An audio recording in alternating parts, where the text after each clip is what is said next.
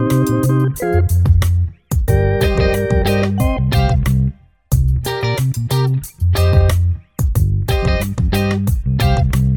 itt az Ügyvéd Podcast. Egy podcast, ahol ügyvédek beszélgetnek ügyvédekkel a hivatásukról. A nevem Gerő Tamás, én vagyok a mai adás házigazdája, a témám pedig a bontóperek, vagy hétköznapi nevén a vállás.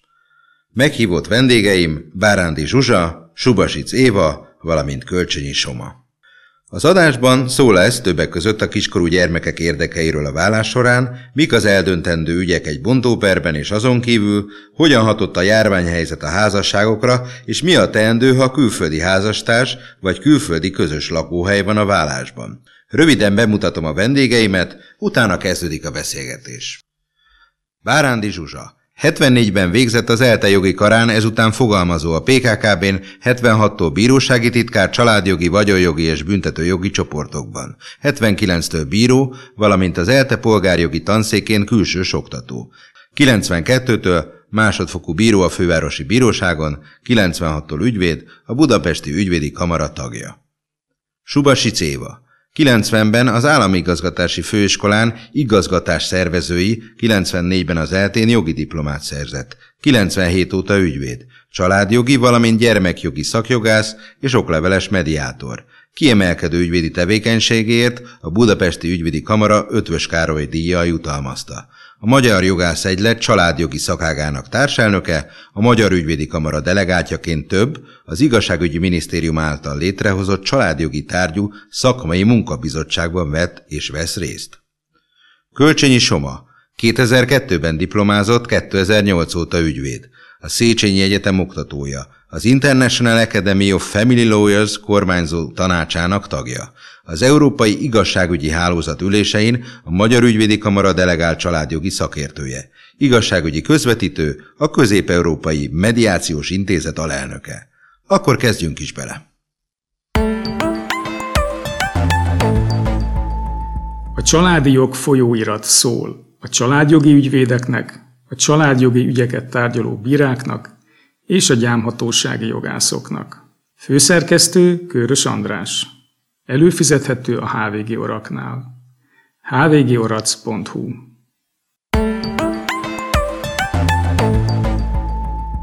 A műsorban tegeződni fogunk, mind a négyen ismerjük egymást régóta, illetve a kollégák is általában tegeződnek egymással. Azért hívtalak titeket ebbe a műsorba, mert mind a hárman a Budapesti Ügyvédi Kamara mellett működő ügyvédképzés, az Ügyvéd Akadémia oktatói vagytok, voltatok részben. Zsuzsa ugye bíró is volt, és a mai témánk, a podcast alapgondolata vagy a fő kérdése az lesz, hogy hogyan védik a buntóperes vagy egyéb ilyen családjogi ügyekben a gyerek érdekeit a vállás során. Ugye kevesen tudják azt, hogy a válláson elsősorban nem a peres felek érdekeit nézik a bíróságok, hanem ha van gyerek, akkor közös kiskorú gyerek érdekei alapján dönt a bíróság. Az első kérdéssel Zsuzsához fordulnék.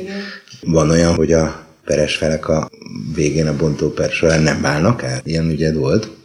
Volt, volt, nem is egy volt. Most nagyon divatos ez a mediátor foglalkozás, akik próbálnak a felek között valamilyen békét teremteni, de a bírák is mediálnak a tárgyalások alatt, akiknek van hozzá érzékük, tehát a jobbak, és az ügyvédek is maguk az első mediátorok. Némi gyakorlat után föl tudja azt mérni, hogy van-e lehetőség arra, hogy ez a felek kibéküljenek. Van egy fogalom, amit minden bontóper során vizsgál a bíróság, és ezt egy laikus talán nem is érti elsőre, ez az úgynevezett életközösség, hogy ezt egy kicsit járjuk már körbe, hogy ez pontosan mit jelent. A mosolyszünet az az életközösség megszakadása? Hogyan írnátok le?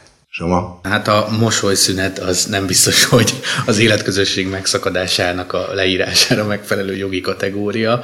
Az életközösség egy nehezen megfogható jelenség, tehát nem is mondanám, hogy fogalom, nincs is definíciója, ismérvei vannak inkább, tehát érzelmi, gazdasági, szexuális közösség. Általában azért lehet azt mondani, de itt, itt, itt sztereotípiák mentén beszélek, hogy közös ágy és asztal, tehát a közös kassa, az egy fedél alatt élünk, beszélünk, a szeretjük egymást, tehát az érzelmi közösség, ágyasztal, tehát ezt, ezt a vonalat nem vinném tovább, tehát ebben is, de mégis lehet úgy is fennálló életközösség, hogy nincs közös kassa ritkább esetben, de az is előfordulhat, hogy nem is élünk együtt, egy fedél alatt, de mégis van életközösség, és mi az, ami összefogja életközösségé? A közös jövő tervezése. Tehát amíg a pár vagy házas felek, élettársakról is beszélhetünk, mert élettársi életközösség is létezik, amíg közösen tervezik a jövőt, addig egész biztos, hogy megállapítható, hogy fennáll az életközösség. Éppen ettől nehéz a bíróság feladata az életközösség mondjuk végében meghatározó módon állást foglalni, nagyon nehéz bizonyítani, hogy mikor volt az a pillanat, amikor ez már nem mosolyszünet. Ezért nagyon fontos és nagyon nehéz és egy komoly bizonyítást igénylő, komoly utánajárást igénylő kérdés lehet az, hogy van-e, vagy nincs-e, vagy meddig volt életközösség, és ennek vannak nagyon komoly joghatásai az életközösség végének, mert amíg van életközösség, addig van például vagyonközösség is. Éva, mi a jelentősége egy bontóperben az életközösség kezdetének és a végének? Csatlakozva Somához, az életközösség kezdete és az életközösség vége az az a keret, ami az egész családjogi ügynek a hátterét megadja, szülői felügyeleti jogok bontóper szempontjából és a vagyonközösség megosztása, közös vagyonrendezési szempontjából. Nagyon lényeges, hogy az életközösség kezdő időpontját megelőzheti a házasságkötést megelőző együttélés, és azt is vizsgálni kell, hogy konkrétan ez az együttélés milyen volt, és hogyha ez összekapcsolódik a házassággal közvetlenül, tehát nem válnak szét a felek, hanem úgymond így összenő ez a két típusú kapcsolat, akkor a törvényünk azt mondja, hogy az életközösség kezdő időpontja, amikor a felek már élettársi kapcsolatban élnek együtt. Nagyon sokan nem érzékelik ennek a jelentőségét. Tehát nagyon sokan úgy élnek élettársaként, hogy mindenki azt hiszi, hogy csak a bejegyzett élettárs, ugye, hát akik csak azonos neműek lehetnek, hogy ők azok, akik élettársak, és hát az ő, ő együttélésük az nem tekinthető ennek, és azért ilyenkor fel kell hívni a jogi képviselőknek a figyelmét arra a feleknek, hogy, hogy ennek óriási jelentősége van, hogy mikor kezdődik. A kezdetnek azért van jelentősége, mert ahhoz kötődik az az időpont, amikor elkezdünk közösen együtt gazdálkodni és esetleg vagyont szerezni. A záróidőpontnak meg azért van nagyon komoly jelentősége, mert az életközösség megszűnésének az idő pillanatában meglévő vagyontárgyakról tudunk rendelkezni. Tehát ami azt megelőzően idézőjelbe elenyészett, vagy valaki felélte, vagy eltűnt, akkor ugye az nincs meg, tehát arról nem tudunk rendelkezni. Ami megvan, arról viszont kell rendelkezni, legyen az aktív vagyon, legyen az passzív vagyon, de ennek azért van jelentősége, meg kell húzni egy határt, hogy ha megszűnt az életközösség, lehet, hogy sok-sok évig tart még, hogy megosztjuk a közös vagyont, de ebben a szakaszban már mások a szabályok, másképp kell gondolkodni arról a közös vagyonról. És ami nagyon fontos, hogy vannak olyan vagyonelemek, ami csak az enyém, külön vagyonom, meg van olyan, ami közös, és ezeknek más a jogi sorsa a két különböző szakaszban. És igazából azért lett tulajdonképpen vívmánya, részben jó, részben rossz a polgári perrendtartásnak az, hogy most már kötelezik a bíróságokat arra, hogy akár a házasság felbontási iránti eljárásban, vagy a vagyon megosztásra irányuló eljárásban megállapítsák az életközösségnek az időtartamát. Ez egy olyan origója a felek kapcsolatának, mert eddig úgy volt, hogy nem állapították meg rendelkező részében az ítéletnek, hanem indokolták valamikor az indokolási részben. Ehhez nem fűződtek olyan joghatások, mint amikor kimondja a bíró, hogy egytől eddig éltél életközösségben. Most már ezt a bírói döntést már egy másik perben nem lehet megváltoztatni, nem lehet erre egy új bizonyítást elindítani. Korábban amikor a házasság felbontására sor került, és esetleg egy vagyon megosztása azt követően elindult, a közös vagyon megosztása iránti perben Mindenki más gondolt az életközösség kezdő és záró időpontjáról, és évek teltek el azzal, hogy bizonyítottuk, hogy volt-e életközösség, vagy nem volt, miközben a felek egy másik perben ezt kinyilatkozták, hogy igen. Tehát ennek most már ez a jelentősége, ezzel azért jelentősen lerövidíthetnek az eljárások, hogyha ha odafigyelnek a felek arra, hogy mit nyilatkoznak az adott perben, tehát ezért vált ennek most már gyakorlati jelentősége is lehet, hogy az életközösség kezdő és záró időpontjáról kapjanak olyan felvilágosítást, hogy pontosan tudják, hogy most mi történik körülöttük ebben a két időpontban. Ugye részben jó, ahogy az Éva is mondta, részben pedig nem.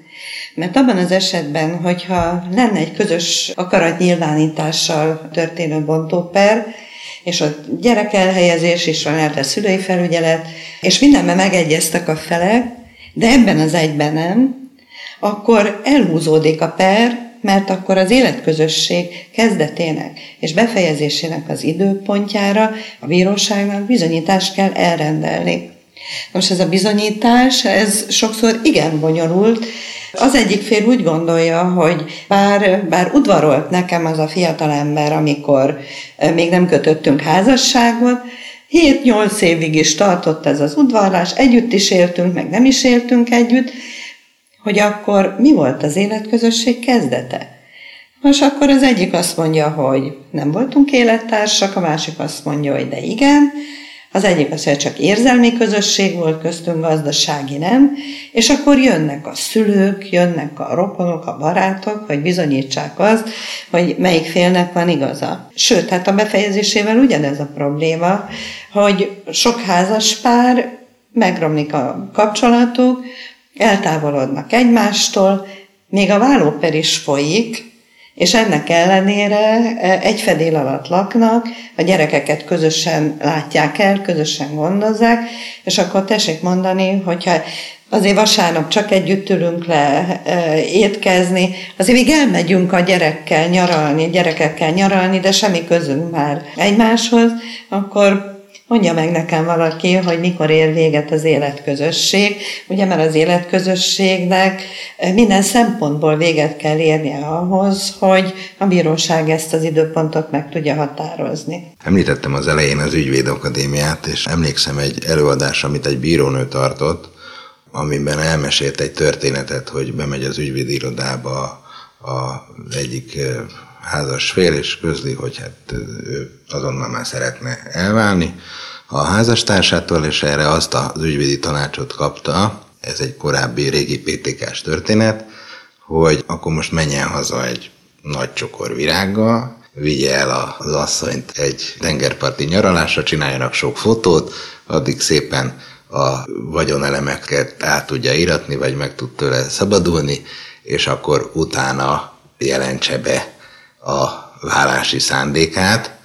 Évától kérdezném első körben, de bárki hozzászólhat, hogy ez a, az új PTK-ban hogyan változott? Nehezebb kimenteni a vagyont? Én azt gondolom, hogy olyan nagyon-nagyon komoly, jelentős változások nincsenek, inkább a szankció az, ami esetleg visszatarthatja a, a feleket ettől, de ők ezt nem tudják.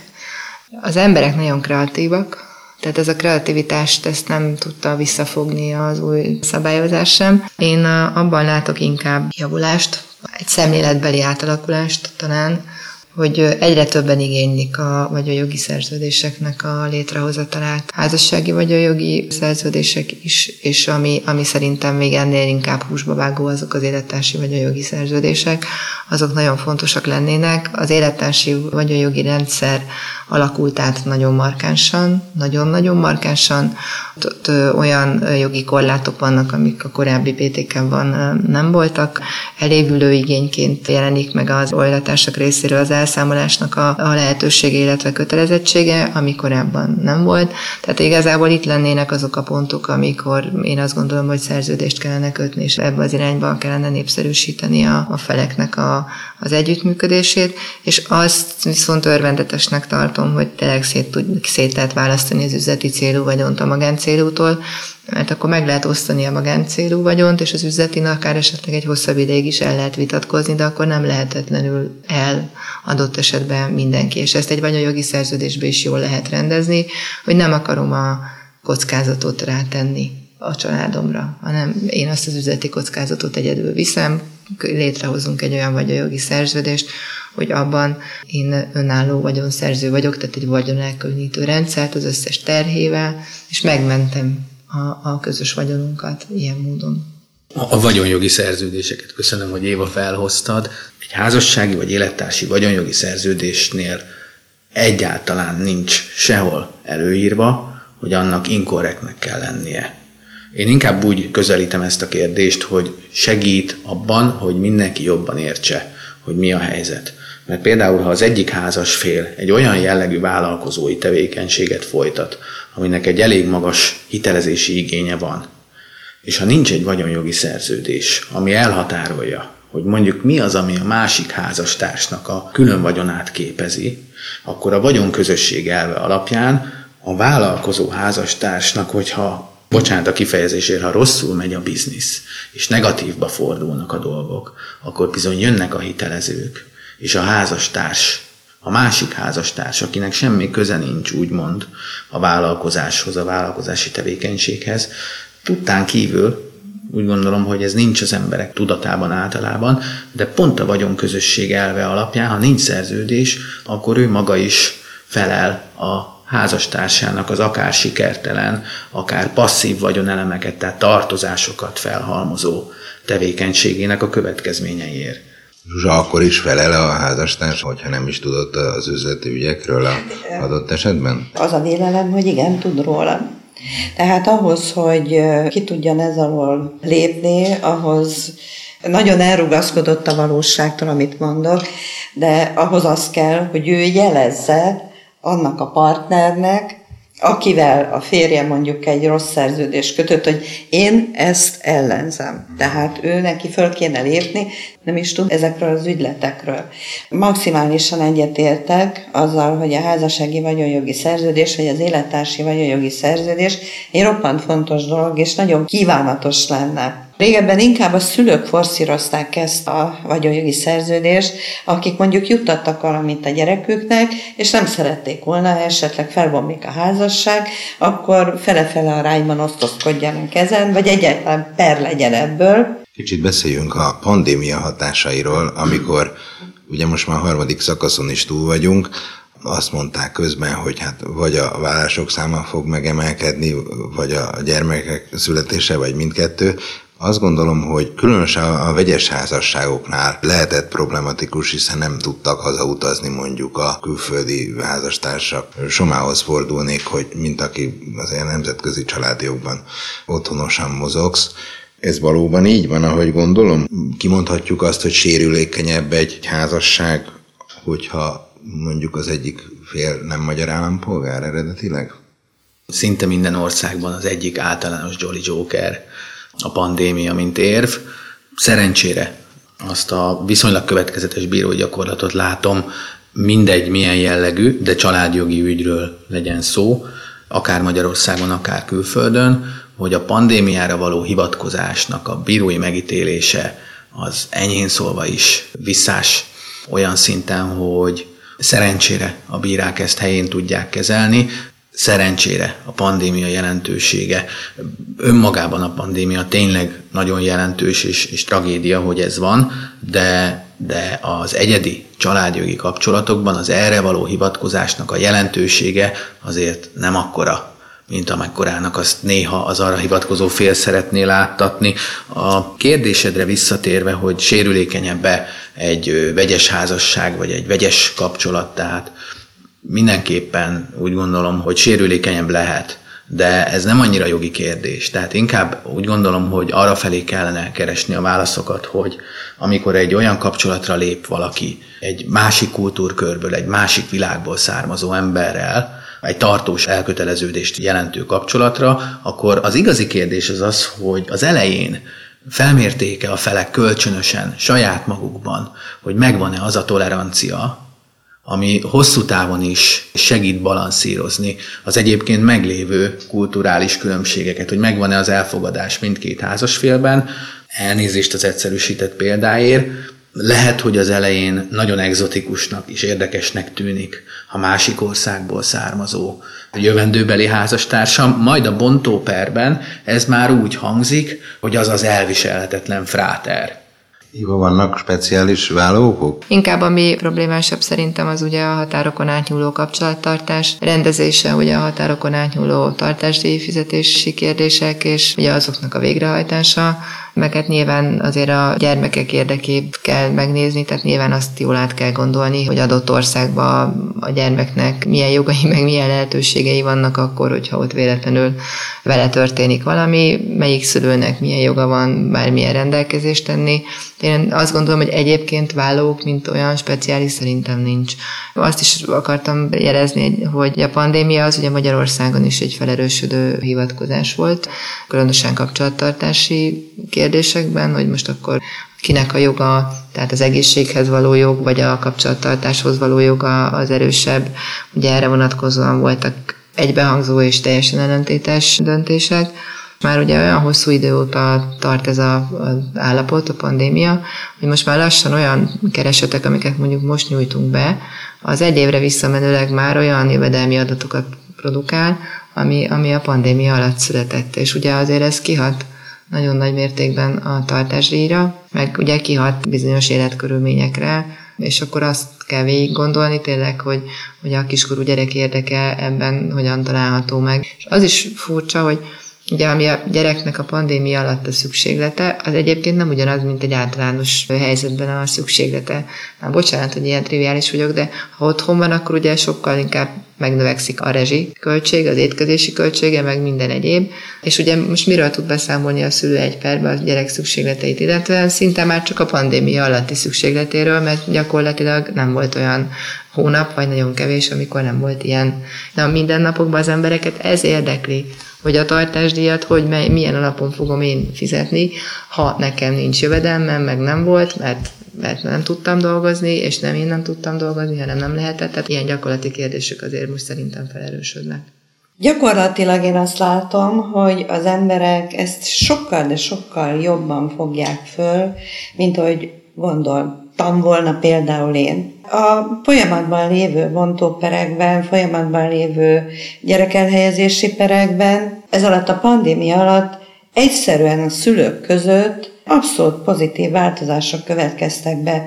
Azok, akik ilyen szöges ellentétben álltak egymással, segítették egymást.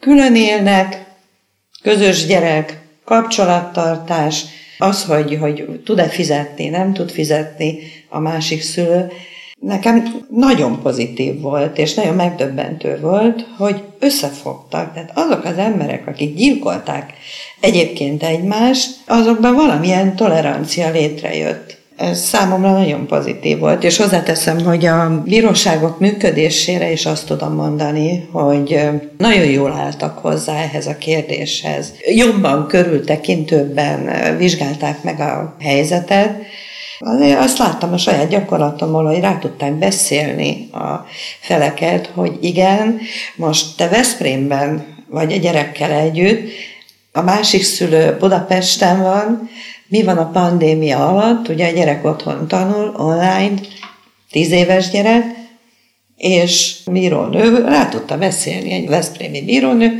hogy két hetet nálad van, két hetet nálam van, tehát hogy a kapcsolattartás se sérüljön, és hogyha ez így megoldható volt, és megoldható volt, és ez, ez nagyon szép volt. Ti mit tanácsoltok egy olyan ügyfélnek, akire így rászakad ez a probléma, hogy bejelenti a, a házastársa, hogy válni akar tőle, hogy mit tegyen, illetve mi az, amit ne tegyen, tehát milyen elővigyázatossági lépést javasoltok ilyenkor. A családi jog folyóirat szól a családjogi ügyvédeknek, a családjogi ügyeket tárgyaló bíráknak és a gyámhatósági jogászoknak. Főszerkesztő Körös András. Előfizethető a HVG Oraknál. hvgorac.hu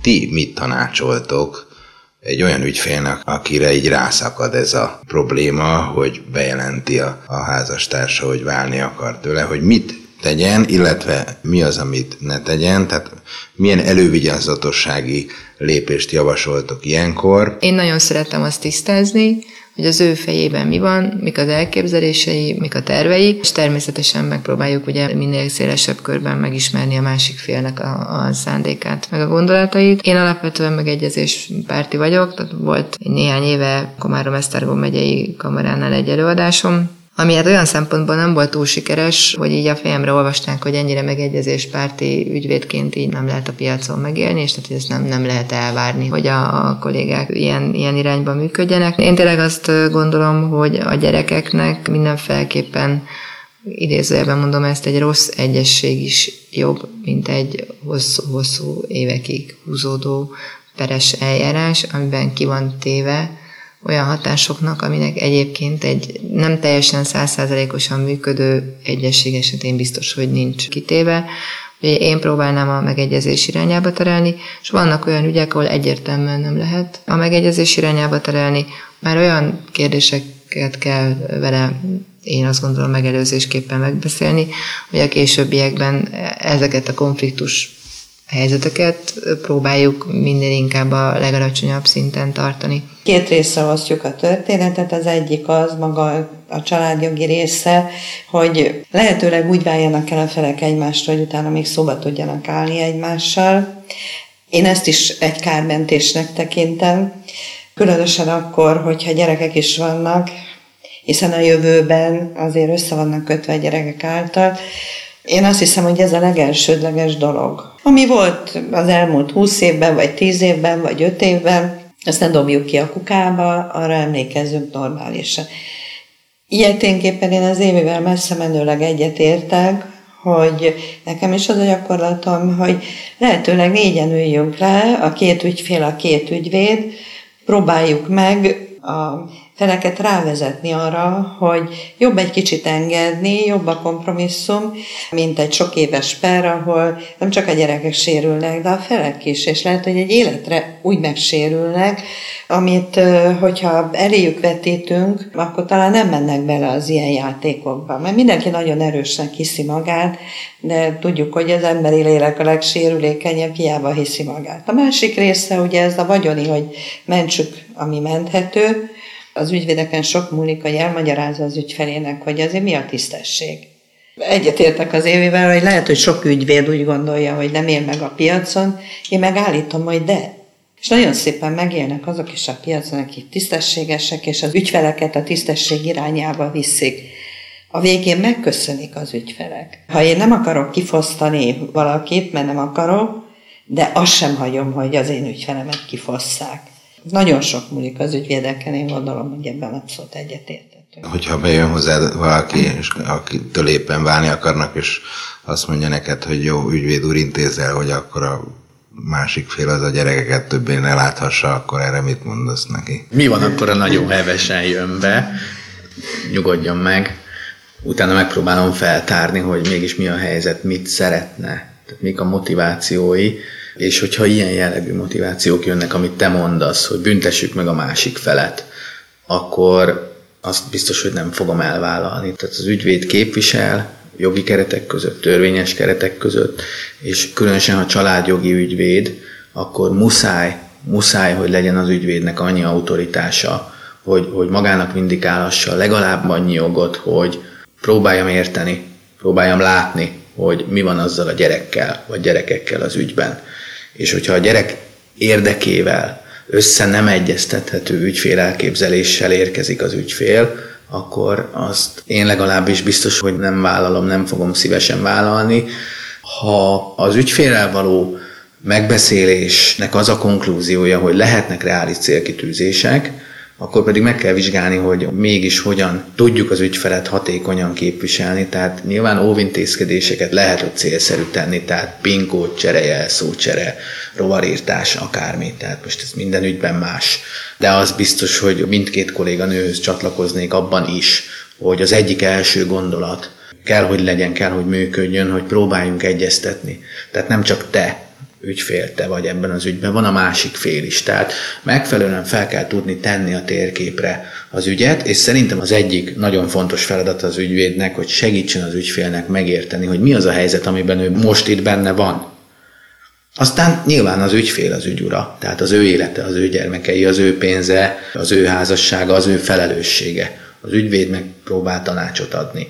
Nyilván, hogyha aszinkronba kerül nagyon az ügyvédnek a krédója azzal, hogy mit szeretne az ügyfél, tehát ahogy mondtam, akkor az nem fog működni. Tehát az ügyvéd-ügyfél viszony az egy bizalmi viszony. Kell a bizalomhoz az, hogy normálisan együtt lehessen működni. Ahhoz, hogy normálisan együtt lehessen működni, kell, hogy az ügyfél elképzelések azok vállalhatóak legyenek az ügyvéd számára is. És ahol gyerek érintett, ott moderálnia kell magát mindenkinek.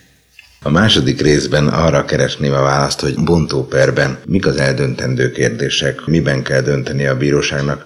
Ha kezdeném a gyermek elhelyezéssel, hogy még mindig az a bírói gyakorlat, hogy inkább az anyánál helyezik el a gyermekeket? A bírói gyakorlat nyilván követi azt az életet, ami változott azzal, hogy az apák túlnyomó részük messze menőleg beszállnak a gyerek születésétől kezdődően a gyerek gondozásába, a gyerekkel kapcsolatos minden apró tevékenységbe, ami régen szinte elképzelhetetlen volt. Így, amikor vállásra kerül a sor, akkor bizony az apáknak vannak igényei, és vannak elképzelései, hogy inkább ő neveli a gyereket.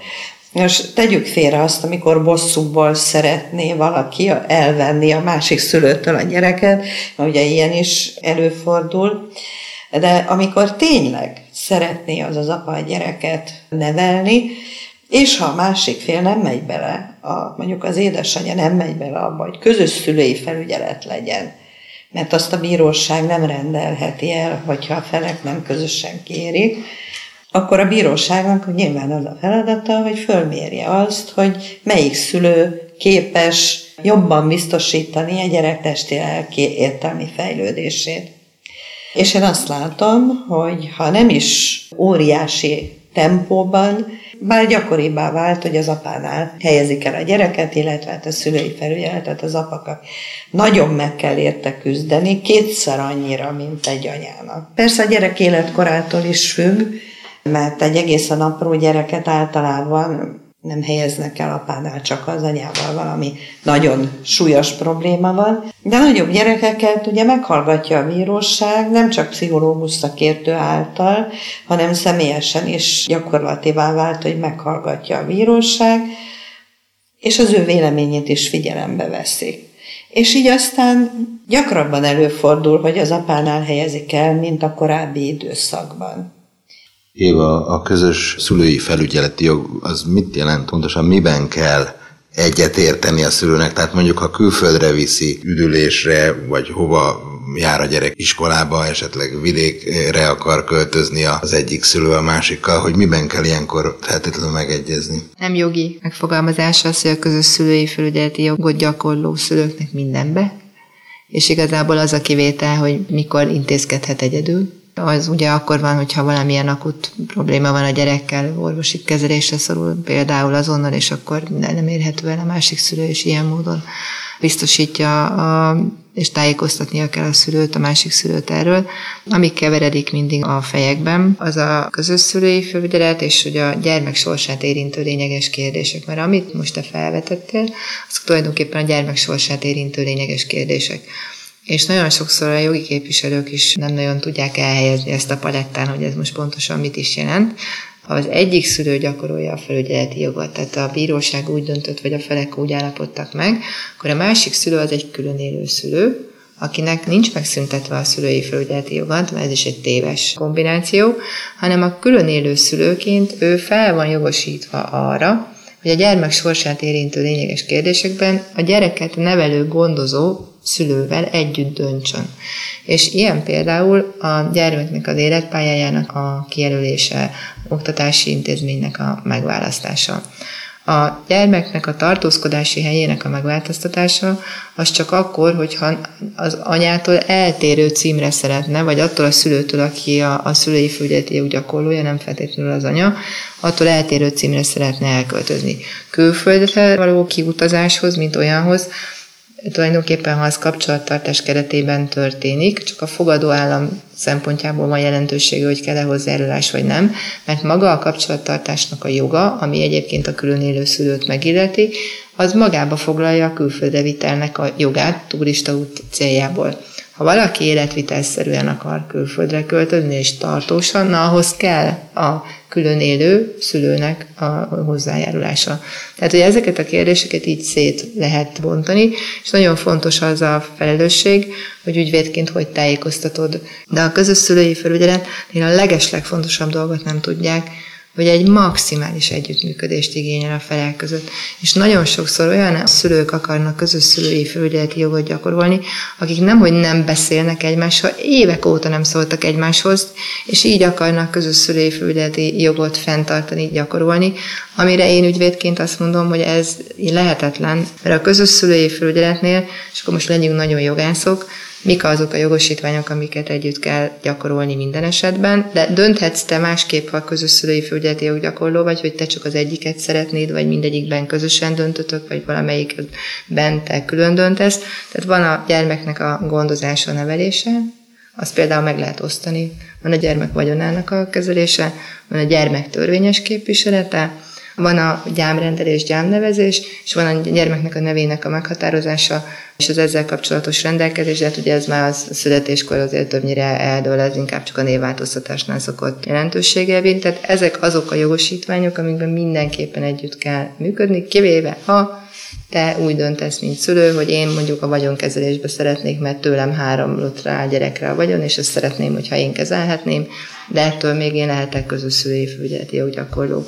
És van még egy nagyon érdekes eset, amit a törvény most hozott be, PTK-nak ez a új szabálya, hogy a külön élő szülőt is fel lehet jogosítani egyes részjogosítványok gyakorlására. Tehát amikor nincs közös szülői felügyelet, hanem valamelyik szülő gyakorolja a felügyeleti jogot, de te azt szeretnéd, hogy több jogod legyen, mint kvázi egy hétvégi apának, vagy egy hétvégi anyának, és akkor itt megpróbálsz egy törvényes képviselet irányába, a gondozás nevelés irányába lépni.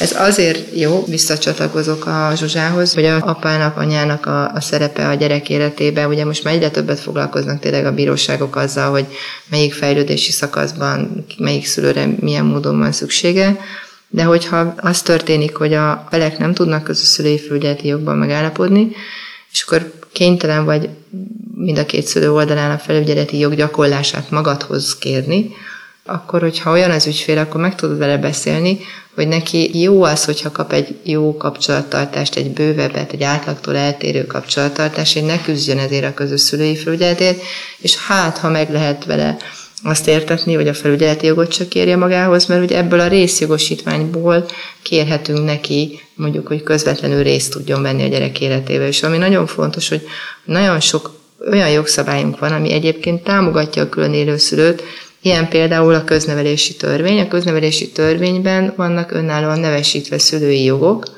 ami, amire jogosult az a szülő is, aki külön él. Tehát, és ez ott a törvényben le van írva. Egészségügyi törvényünk is ilyen ott is vannak olyan jogok, amire jogosult. Zsuzsa, a kapcsolattartása az még mindig az a klasszikus, mondjuk a külön élő szülőnél, hogy minden második hétvége és a nyári téri szünet, meg egyéb szüneteknek a fele, vagy ez, ez változott? Szerencsére nem. Számomra érthetetlen volt, és most is érthetetlen az, hogy miért baj az egy anyának mondjuk, hogy a külön élő apával sokat van a gyerek nem tudnak rá válaszolni. Én mindig felszoktam tenni ezt a bíróságon, ezt a kérdést, amikor óckodnak az anyák, hogy, hogy többet legyenek az apával. Soha senki nem tud rá válaszolni, csak néznek, mert én vagyok az anyja. Mire egy nagyon helyes bírónő mondta, igen, de ő meg az apja. Na most azért a bírói gyakorlat már ezen túllépett, és az, hogy a hétvégi kapcsolat minden második héten egy hétvégi kapcsolattartás általában péntek délutántól vasárnap estig, ez biztos, hogy van, és ezen túlmenően, nem tudom ti, hogy tapasztaljátok, de én azt tapasztalom, hogy a bíróság magától is megítél egy hétközi kapcsolattartást. Tehát vagy úgy, hogy mondjuk szerdán elviszi délután az intézményből a külön élő szülő a gyereket, és másnap reggel viszi vissza abba az intézménybe, Hát egy-két napot meg szoktak ítélni. Ugye nyilván a gyerek életkorától is függ.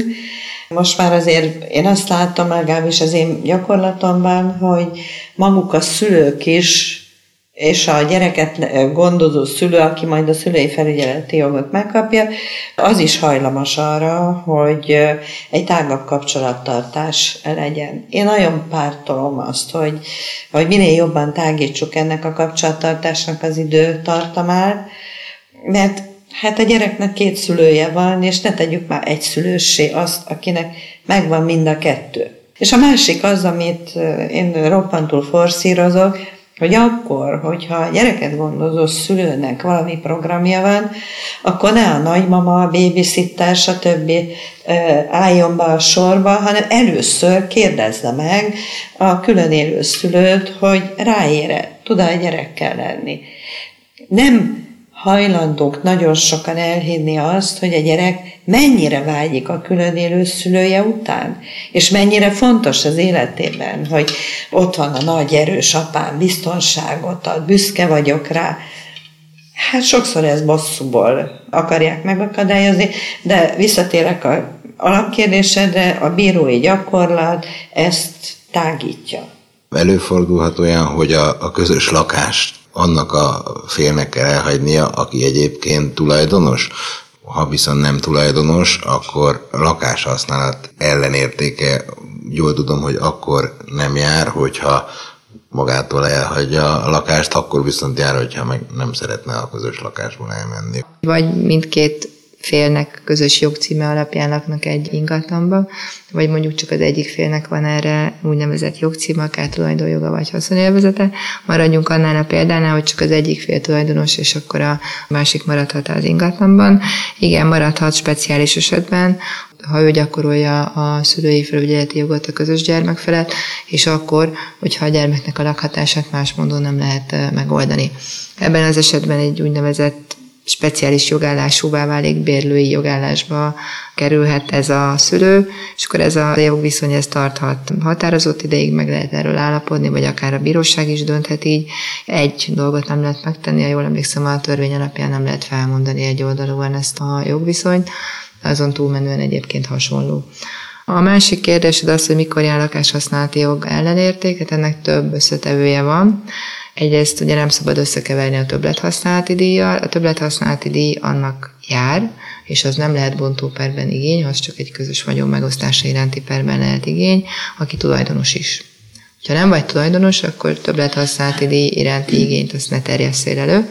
Viszont a lakáshasználati jog ellenérték vonatkozásában, hogyha te valóban nem önként és nem a visszatérés szándéka nélkül mentél el, hanem tényleg téged elüldöztek, és neked szándékodban áll visszatérni, de hát valamilyen akadályozó körülmény miatt nem tudod megtenni, akkor igényelhetsz a másik féltől lakáshasználati jog ellenérték ráadásul részét. Azért itt figyelemmel kell lenni arra, hogy ez mindkét félnek a jogcím alapján lakott lakás, vagy csak az egyik fél jogcím alapján lakott lakás, meg hogy hányan laknak ténylegesen az ingatlanban a közös gyerekeknek a lakhatása az az elsődleges, tehát az ő lakhatásukat ott kell biztosítani, és ahány gyerek van, idézőjelben az ő használati jogukat mindkét szülőnek kell biztosítani, tehát mindkét szülő terhe ennek a lakáshasználati jog ellenértéket kvázi ki lehet váltani egy úgynevezett cserelakás felajánlásával. Vannak olyan helyzetek, meg olyan emberek, akik ezt meg tudják tenni anyagi helyzetüknél fogva, és hát ugye az is lényeges, hogy, hogy mikor nem jár lakáshasználati jog ellenérték, tényleg akkor, hogyha önként és a visszatérés szándéka nélkül távoztál az ingatlanból, de ettől még például, hogyha tulajdonos vagy, még kaphatnál többet használati díjat. Amit nagyon fontos még tudni, hogy, hogy amikor a felek között már megromlik a kapcsolat, de egy ingatlanban kényszerülnek élni, és mondjuk nagyon rossz a, a viszony, és azért rakja ki az egyik fél a másikat, azért ott a bíróság nem csak azt fogja megnézni, hogy a kapcsolat megromlása után mi történt, hanem hogy a kapcsolat megromlásáig hogyan és milyen magatartást tanúsít a másik félel vagy a gyerekekkel szemben. Azért ez egy nagyon fontos rész, meg ami még nagyon érdekes, hogy, hogy mit tekintünk utolsó közös lakóhelynek. Át is térhetünk a tartásdíjra.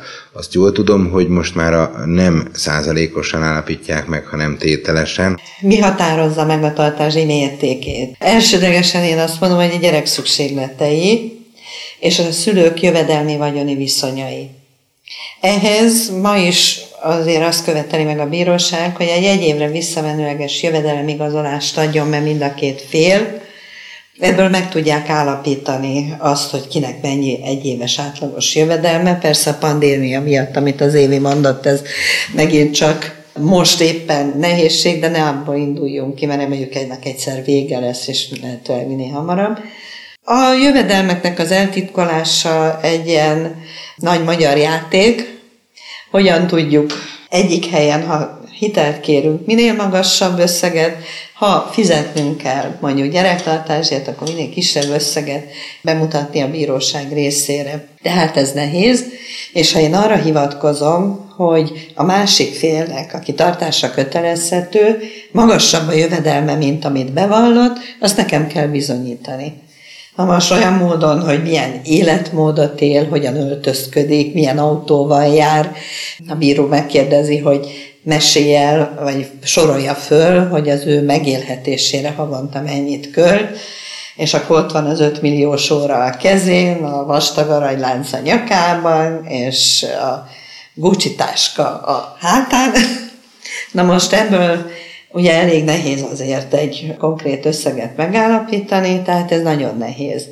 A gyereknek a szükségletei. Ugye azt tudjuk, hogy a csillagos ég lehet, de általában egy normális szükségletet vesz figyelembe a bíróság, és mi a normális szükséglet? Általában családokhoz is viszonyítják, mert ha én azt mondom, hogy hangversenybérlet, operabérlet, havonta új könyv, vagy sportol a gyerek valamilyen olyan sportot, ami ugye nem futkározik a Margit szigeten, hanem mondjuk teniszezik és drága felszerelése van. Tehát a bíróság ezeket kell, hogy összehozza, Na most a gyerekek szükségleteinél, ugye aki kéri a tartásdíjat, az általában föl szokta tornászni, aki pedig fizet, az pedig próbálja ezeket az összegeket lenyomni.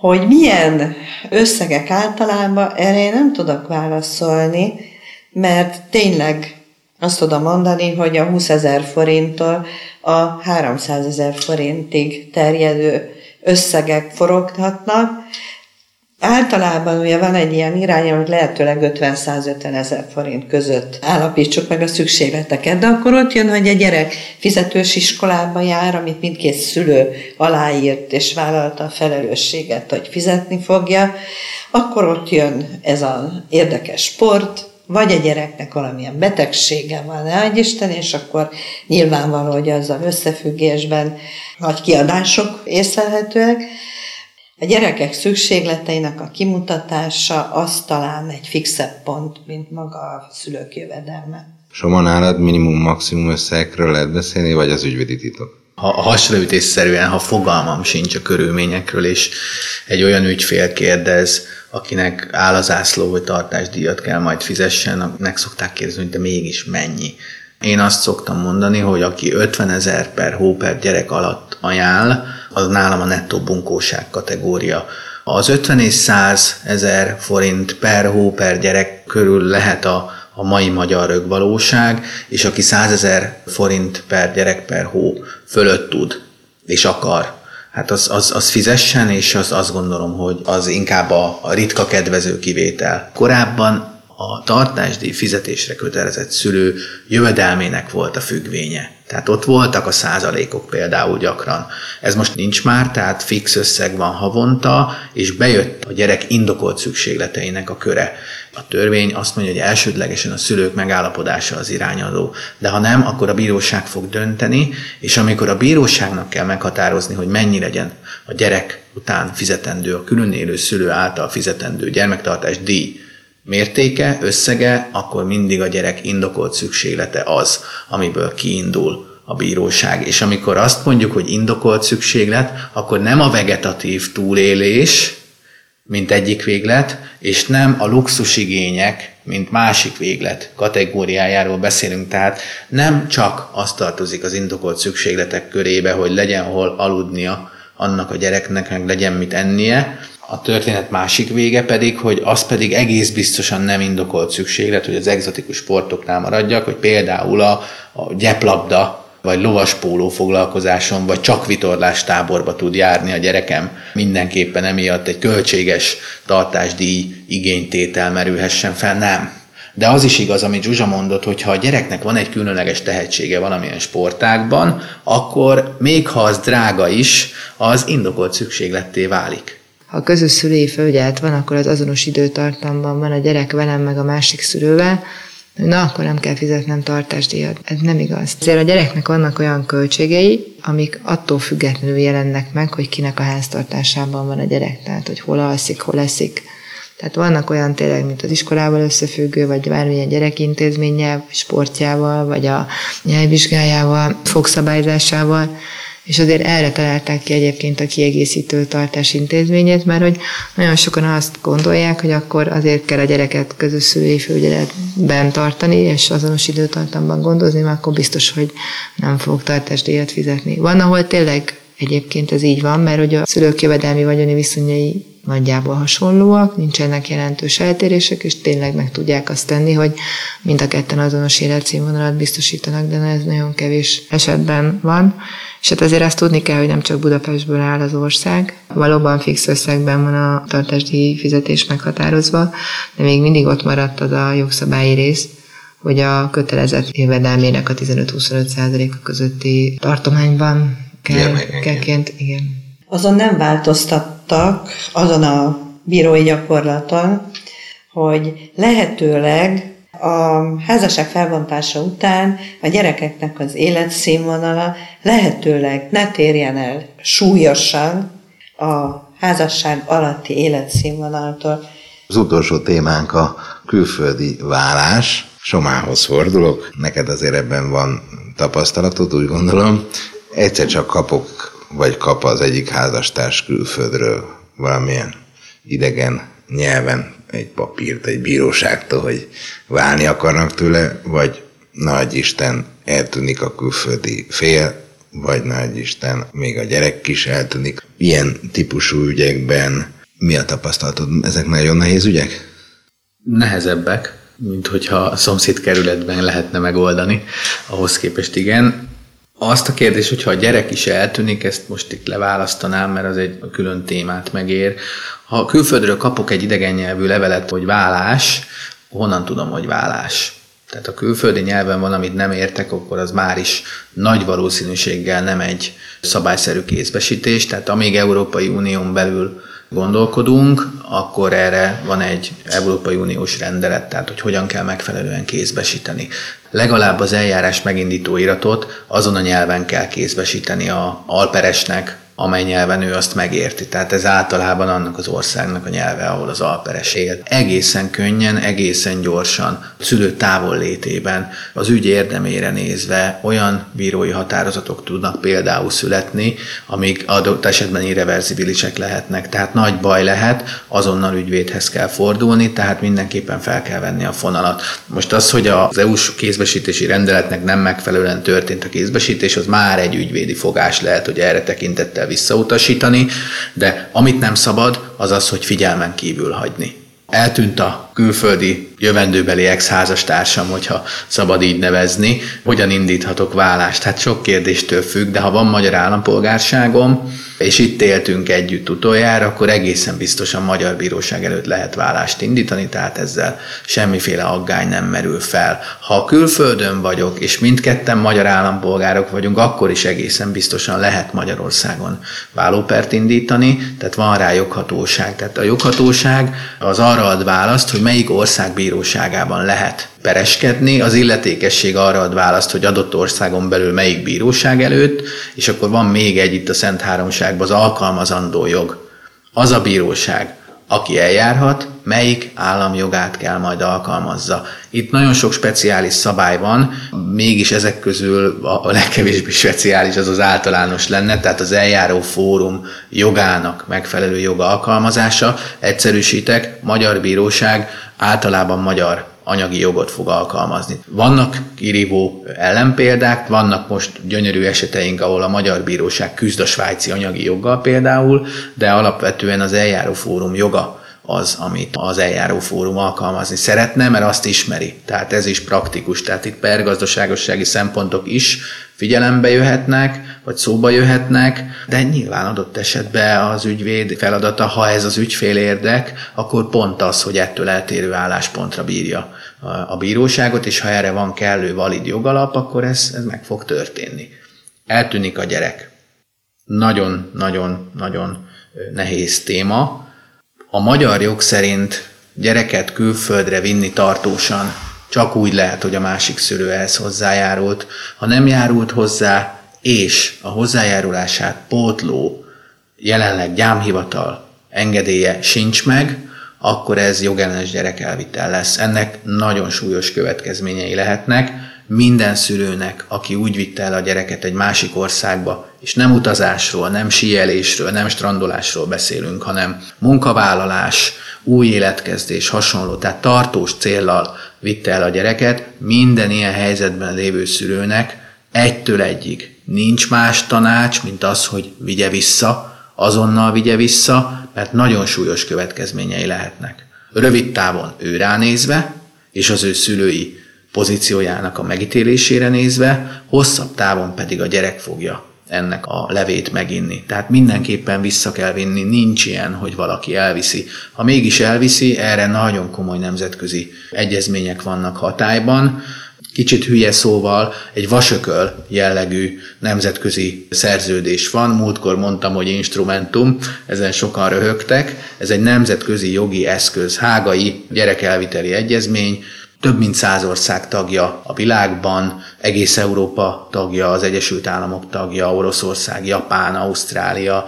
Irán is tagja, tehát nagyon sok ország, afrikai országok is tagjai. Ennek a mechanizmusnak az a lényege, hogyha elviszik a gyereket mondjuk Magyarországról, elviszik egy másik országba, az is tagja ennek az egyezménynek, ott abban az országban, ahova a gyereket vitték, ott fog lesújtani ez az eljárás arra a szülőre, aki jogellenesen vitte el a gyereket, és semmit se néznek, nincs gyerekérdek, a gyerek érdeke vélelmezetten és kimondottan az, hogy azonnal prompt módon vissza kell juttatni oda, ahol korábban élt. Miért? Mert abban az országban van az a bíróság, itt jelen esetben a magyar bíróság, ha innen vitték el a gyereket, aki a legmegfelelőbben meg tudja ítélni a részleteket, tehát hogy melyik szülő a jobb szülő, melyik szülőnél lenne inkább érdeke a gyereket elhelyezni. A jogellenes gyerekelvitel nem szól az árnyalatokról. Fekete-fehér, az egy olyan érdekvita, ahol nincsenek árnyalatok. Majd jövő augusztustól jön egy másik Európai Uniós rezsim, aki sokat enyhít majd ezeken a nehézségeken, de jelenleg olyan a szabályozás, hogy mindent vagy semmit. Tehát nagyon súlyos, nem szabad a gyereket elvinni a másik szülő beleegyezése nélkül. Mennyire húzódhat el egyébként egy ilyen jogellenes gyerekelvitelügy? Hat héten belül kell elsőfokon döntést hoznia annak a külföldi bíróságnak, aki alkalmazza ezt a nemzetközi szerződést arra a szülőre, aki jogellenesen odavitte a gyereket. És Magyarországon ugyan nem, de számos európai országban ez bűncselekmény. Magyarországon akkortól lehet ez bűncselekmény, ha elvitte a szülő a gyereket, aki itt hátra maradt, elindítja a szülői felügyeleti pert, kúriai döntés van, hogy segíteni lehet ilyenkor a szülőt, azonnal ráruházzák előzetesen végrehajthatóan a szülői felügyeleti jogot, vagy ráruházható inkább így mondom, és onnantól követelheti a gyermeket a, az elvivő szülőtől, nyilván az nem adja oda, és itt már tud lenni BTK-s alakzat. Tehát nagyon hamar, nagyon súlyos következményei lesznek, az az ügyvédi tanács, hogy nem szabad elvinni, ha elvitte, hozza vissza. Magyar házasságot egyébként fölbonthatnak külföldön is? Ha mindkét félnek van magyar állampolgársága, akkor mindegy, hol élnek. Ez egy speciális joghatósági jog, mindenkor tudnak magyar bírósághoz fordulni, tessék szíves lenni, felbontani a házasságunkat.